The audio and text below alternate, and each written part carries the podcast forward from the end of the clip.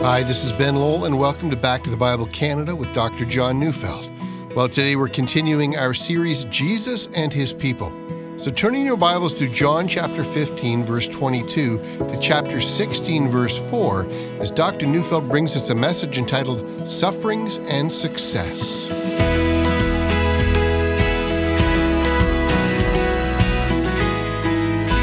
Used to be that people thought that a used car salesperson was among the most untrustworthy of all professions.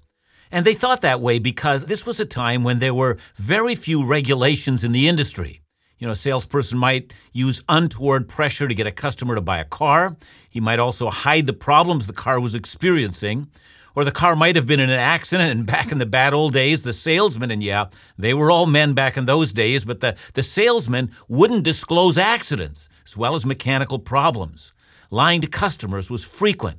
Sense of betrayal that people felt was pronounced. And so to call someone a used car salesman, well, that was considered a slur. It was meant to imply an untrustworthy individual who frequently resorted to deception and lies in order to get what he wanted. Well, Jesus was no proverbial used car salesman. He never promised his followers that they would become rich or that they would escape disease or that they would live long lives or that they would win the accolades and applause of the world. Indeed, in the passage just prior to what we're going to be studying today, he had said, A servant is no greater than his master. If they persecuted me, they will also persecute you. This was said in the context of his calling his disciples to proclaim his gospel to the world. You know, as Jesus went out announcing the kingdom of God, as he healed, as he drove out demons, as he preached the good news, many rejoiced, but his enemies increased. He knew the daily occurrence of slander, people saying untrue things about him. He knew the threats, and of course, eventually, they would crucify him. A servant is no greater than his master. That is to say, you, my followers, will not rise to a station greater than I. Indeed, if they persecuted me, they will associate you with me and will wait to dish out the same hatred on you as they did on me. You know, I spoke about that in my last address, and when I did, I left a certain matter unresolved. I made passing mention to a problem. If this is what Jesus promised his disciples, why is it that although his words did come true and that eventually every one of them, with the exception of John, would die a cruel martyr's death, why is it that not one of them broke ranks? Why didn't a single one of them say, You know, I've had enough? Who signs up for this kind of hardship? That is, you know, why didn't they fall away? Well, one of the reasons is that Jesus never deceived them, not once. He never sold them a bill of goods, or he never acted like that old proverbial used car salesman, not telling them of the sure hardships they would face. They learned that since he was a truth teller in everything, well, then his promises to the life to come, to the glory of sitting on 12 thrones judging the 12 tribes of Israel, and the glory of the kingdom to come, that, that must also be true. Now, I contrast that to so many today who peddle religion as a promise for satisfaction in this world. I mean, is it any wonder that so many of their followers actually do fall away? That's because the promises they offer often don't come true. And eventually their followers ask questions that do need answers. If God loves me so much, how then can He let me suffer as I do? I didn't get healed. I didn't get that job promotion that I prayed about, and the one that so many others prayed that I would get as well. You know, the, the one that people encouraged me with and said that, that because God loved me, He would withhold no good thing from me. And then when it doesn't turn out the way the peddlers of religion promise it will, you know, people become either disillusioned or they fall away completely. They fall away because they were lied to from the beginning. Jesus was never like that. He said, A servant is no greater than his master. If they persecuted me, or if they obeyed me and, and followed my directives, they'll treat you exactly as they treated me. Like me, you will become men and women who know sorrow and grief, people who come to know that this world is not your friend. You know, Peter would later agree with Jesus. He would say that we would be grieved by various trials, so that the tested genuineness of our faith may be found to result in praise and glory and honor at the revelation of Jesus Christ. That is, the reward is coming, but it won't come until the end of the age, at the consummation of all things. So in the meantime, we may well suffer. Let's get back to Jesus teaching his disciples on that night, which, as we know, he would eventually be betrayed and arrested and then sent to trial and crucified on the following day. But we still have the question to ask, don't we? I mean, why is it that people persecute Jesus? You know, in John 15, 21, Jesus said, They do it because they do not know the one who sent them. That is, they don't know God. It's not intellectual knowledge of God that he has in mind here. Rather, it's the experience of bending the knee to him, submitting to him. Men prefer darkness to light because their deeds are evil. And then we come to John 15, 22. If I had not come and spoken to them, they would not have been guilty of sin, but now they have no excuse for their sin. See, that statement requires some thought. And Jesus is not saying that if he hadn't come, they wouldn't be guilty of any sin whatsoever. I mean, we might remember, you know, Paul's discussion of that matter in the book of Romans. He says that the law of God reminded the Jews that they were lawbreakers and sinners, and that regarding the Gentiles, well, they might be ignorant of the law, but they too were guilty of sin. I mean, for one, creation itself taught them some things about God. Uh, they knew that they were guilty before God. Indeed, their conscience told them a great deal as well.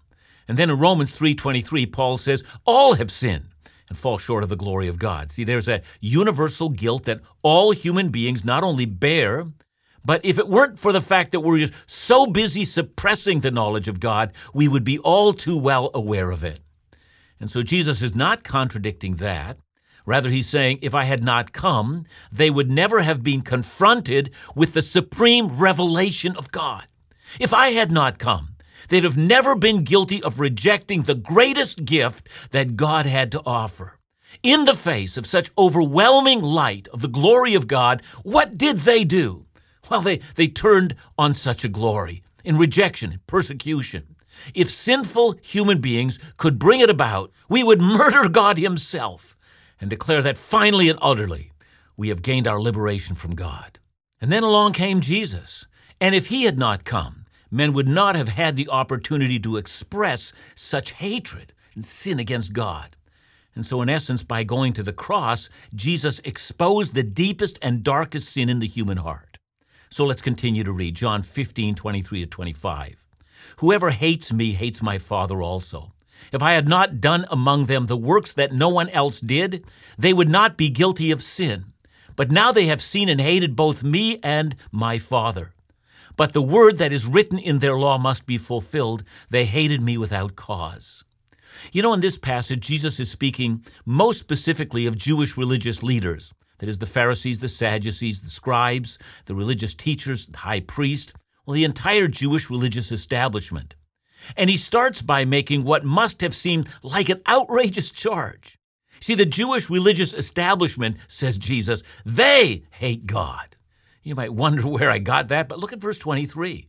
Whoever hates me hates my Father also. And since the religious leaders hated Jesus, he's saying they also hate the Father. Indeed, it is their hatred of the one true God that drives them on. Now, we might object here.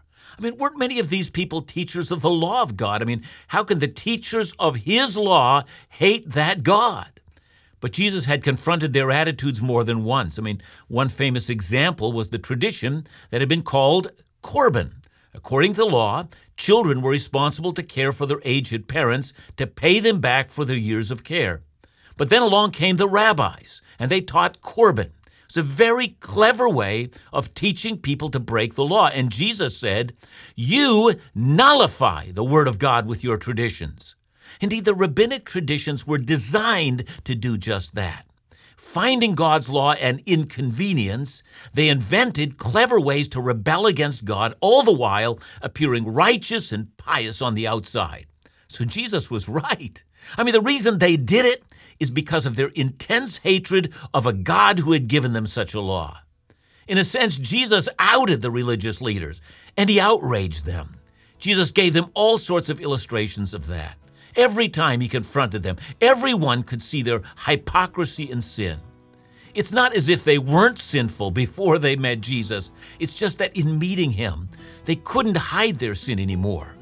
Jesus was God's mirror holding up to them so that their true nature was being exposed to others and to themselves. See, Jesus acknowledged that they hated him because of it, and he was right. Whoever among them hated him, he said, also hated his Father. That much had become abundantly clear.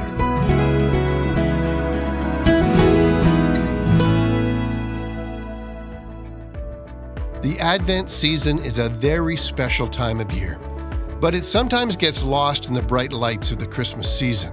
While this month, join Dr. John Neufeld and special musical guest Brian Doerksen, the Arias, and the Pilkey sisters as he walks us through the weeks of Advent, preparing our hearts for the celebration of Jesus' birth with a very special video presentation entitled An Advent Celebration. Preparation takes practice, readiness, waiting, and allowing God to go beyond our expectations to fulfill His will in our lives. An Advent celebration can be viewed online at backtothebible.ca or on our Back to the Bible Canada YouTube channel. And together, let's pray for opportunities to be a messenger of joy, sharing trustworthy Bible teaching that brings good news and great joy. To know more or to make a gift to support the ministry this season, call us at 1 800 663 2425 or visit backtothebible.ca.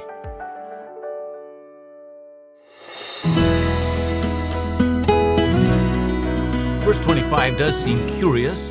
You know, if Jesus was confronting the Pharisees, uh, they seem to have a reason for hating him. But look at verse 25.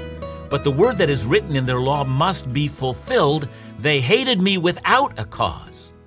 Well, it seems they did have a cause for hating Jesus. It wasn't a righteous cause, but it was a cause nonetheless. But let's consider the case more closely. Here, Jesus is quoting from two Psalms Psalm 69 4 and 34 19. So we'll start with Psalm 69 4. It's a psalm of David, and it says, More in number than the hairs of my head are those who hate me without cause. Mighty are those who would destroy me, those who attack me with lies. What I did not steal must I now restore. See, when David says the wicked hate him without cause, he's not saying they couldn't give a reason for hating him. I mean, perhaps he, the king, you know, had stopped them from carrying out some evil activity. And so, you know, they had reason to hate him, but they hated him without a just or a righteous cause. See, they had no moral grounding for hating him. David, in a sense, is the example of what happens to the righteous when they insist on being righteous. If they're being upright, they will make enemies. Now to Psalm 34:19. It's also Psalm of David. And here also David is finding that men are fighting against him without a just cause. And in that psalm, David wants God to protect him because he says, Malicious witnesses have risen up against me. Indeed, in verse 12 of that psalm, David actually says, They repay me evil for good. And apparently, David must have done something good to these men, but they don't care, or they've forgotten it, or they never even think about it. They just want David destroyed. So let me read verse 19, which is the verse that Jesus quotes. It says, Let not those who rejoice over me, who are wrongfully my foes, and let not those who wink the eye, who hate me without cause. In other words, in the end of the day, don't let my enemies have the last word, so that it would seem that unrighteousness has won the day. And so it would seem to anyone else that you've abandoned your servant, and that's David's prayer. And that's what Jesus is saying to his disciples. You know, first, the religious leaders who hated him also hate his father. Second, they have no just reason for hating me, says Jesus. And by the way, that, that's so important for us to hear. See, there are those when they hear of some kind of a conflict between two people. I mean, instead of investigating the matter fully, there are some people who simply come to the conclusion that it, you know, it just takes two to tango, and so there must be enough blame to go around on both sides. You know, there are those who, when approaching conflict, immediately assume that one could never think that one might be innocent. But how then, if that's your prism, if that's your way of seeing matters, how then do you deal with the crucifixion of Jesus? You know, it's a strange world we live in, in which the quest to get to the truth does not drive many forward. Instead, they're driven only by the idea that conflict is something that must be avoided. Now, of course, we don't love conflict, but not all conflict is to be avoided. Jesus didn't. He pointed out the hypocrisy of the religious establishment, and then he said, They hated me without cause. That is, they had no righteous cause for hating me. Now, you might think the same way. I mean, you might hate Christ for exposing your sin, but it is love that drives him to do so. You hate him without cause, for unless he shows you the cancer that's in your soul, you'll not seek a physician. He can't heal you until you cry out under the crushing weight of your sin. the way of the cross presents the mercy of God, but it can only do so after our sin has been exposed. And this story of the cross will always excite both hope and the hatred of the world, its evil powers that control the thoughts of men and women. Now then, why is Jesus taking the time to explain that? Well, let's go to the next section of our text in John. Take us now to verses 26 and 27. But when the Helper comes, who I'll send to you from the Father, the Spirit of truth who proceeds from the Father, he will bear witness about me. And you also will bear witness because you have been with me from the beginning. We know that Jesus was calling his disciples to mission. They were to take his message to the world, but as he often told them, not only would they be hated, but they wouldn't be alone in their task. And notice how Jesus explains things. When the Helper comes, he is, of course, referring to the event at Pentecost. They're not to begin their mission until the Helper came. Now, you might notice also that Jesus says, I will send him to you. That is, he will come from the Father. Now, at this time, that wouldn't have been a new teaching for them. Uh, we simply go back to John 14, 16, where Jesus said, And I will ask the Father, and he will give you another helper to be with you forever. And so Jesus refers to the Holy Spirit as the helper. And the context is clear. The mission he's giving them is too large for them. The resistance that they might encounter is too daunting for them. The suffering they're called to endure might be enough to make even their best intentions just go away. But they need a helper. Notice also that the helper is sent both from the Father and the Son. You know, in John 14, Jesus says he's given from the Father. And now in chapter 16, Jesus says he sends him from the Father's presence. So the image is that the helper is with the Father. Jesus then approaches the Father and sends the helper from the Father's presence. Now, many have wondered about that. I mean, how do the three persons of the Trinity interact with each other?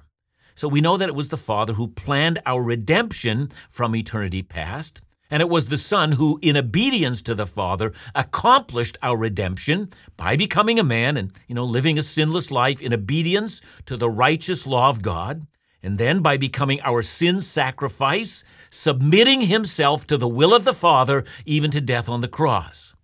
If you will, in this picture, you have to imagine the Holy Spirit awaiting his unique assignment. He's in the Father's presence as Jesus is carrying out his role. But now that the task is finished, Jesus says, I'm going to immediately go to the Holy Spirit and say, Now it's your turn. Given the rebellion of the world and given the weakness of the disciples, the world will not hear of the plan of the Father accomplished by the Son unless the Holy Spirit performs his vital function of helping these disciples. What's the function? Jesus says, He will bear witness about me. Now, we're supposed to understand that while the apostles are preaching Jesus wherever they have opportunity, the Holy Spirit comes alongside of them and preaches as well.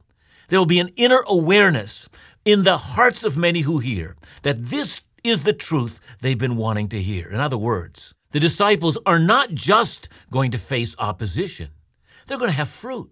Their mission will be a resounding success. I wonder if while, you know, he's sitting at the table, Peter remembered Jesus when he first encountered him. You know, Jesus had said, Follow me, and I'll make you a fisher of men. And now not only he, but all the others are told, you know, why this was a certainty. Yeah, they would suffer, but there's great news. The suffering won't be in vain. The mission won't be a failure. It'll be a wild eyed success, far greater than they had ever imagined. So Jesus is telling them the truth. And then we come to chapter 16, verse 1. I've said all these things to keep you from falling away. See, the great danger isn't persecution, it never is. The great danger is that they or we, or for that matter, anyone might abandon Christ because we didn't foresee the opposition that would occur. I'm telling you both about the great opposition to the gospel as well as the great success, says Jesus, so you won't fall away. And after Jesus said that, no one can ever say, Lord, you know, why didn't you tell us there'd be suffering? Indeed, I would say, not only did he tell us, but listen up, listener.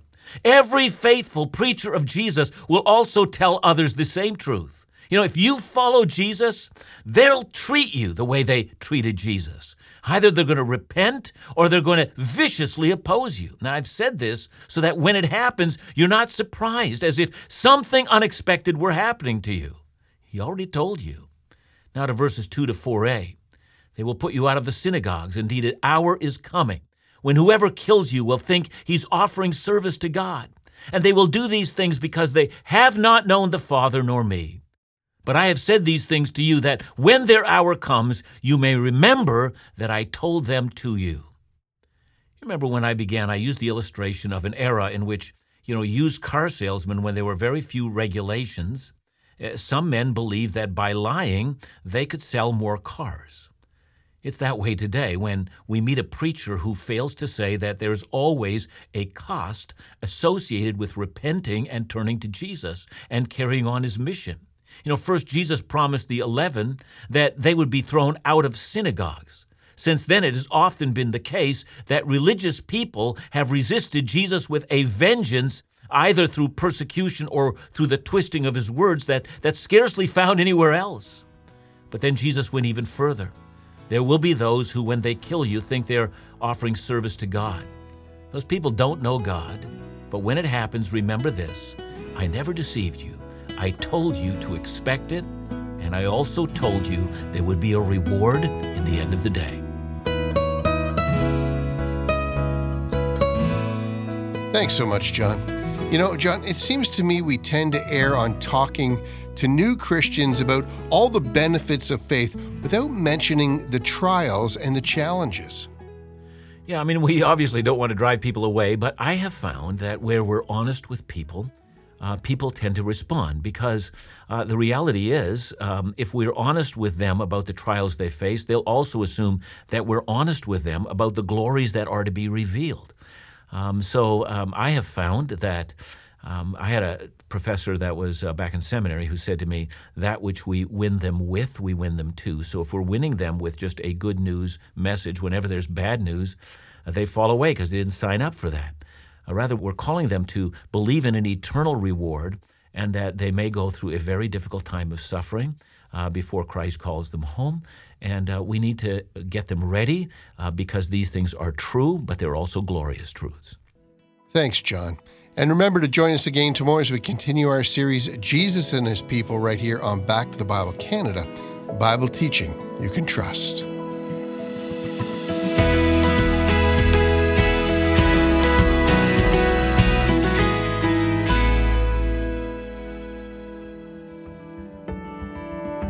Ricardo wrote, Thank you and all the men and women of Back to the Bible Canada for the great work you do. You continue to inspire my spiritual growth, and I'm grateful God has given me the opportunity to contribute. All praise and glory to God. Ricardo, thank you. Friends like you make this Bible teaching ministry possible.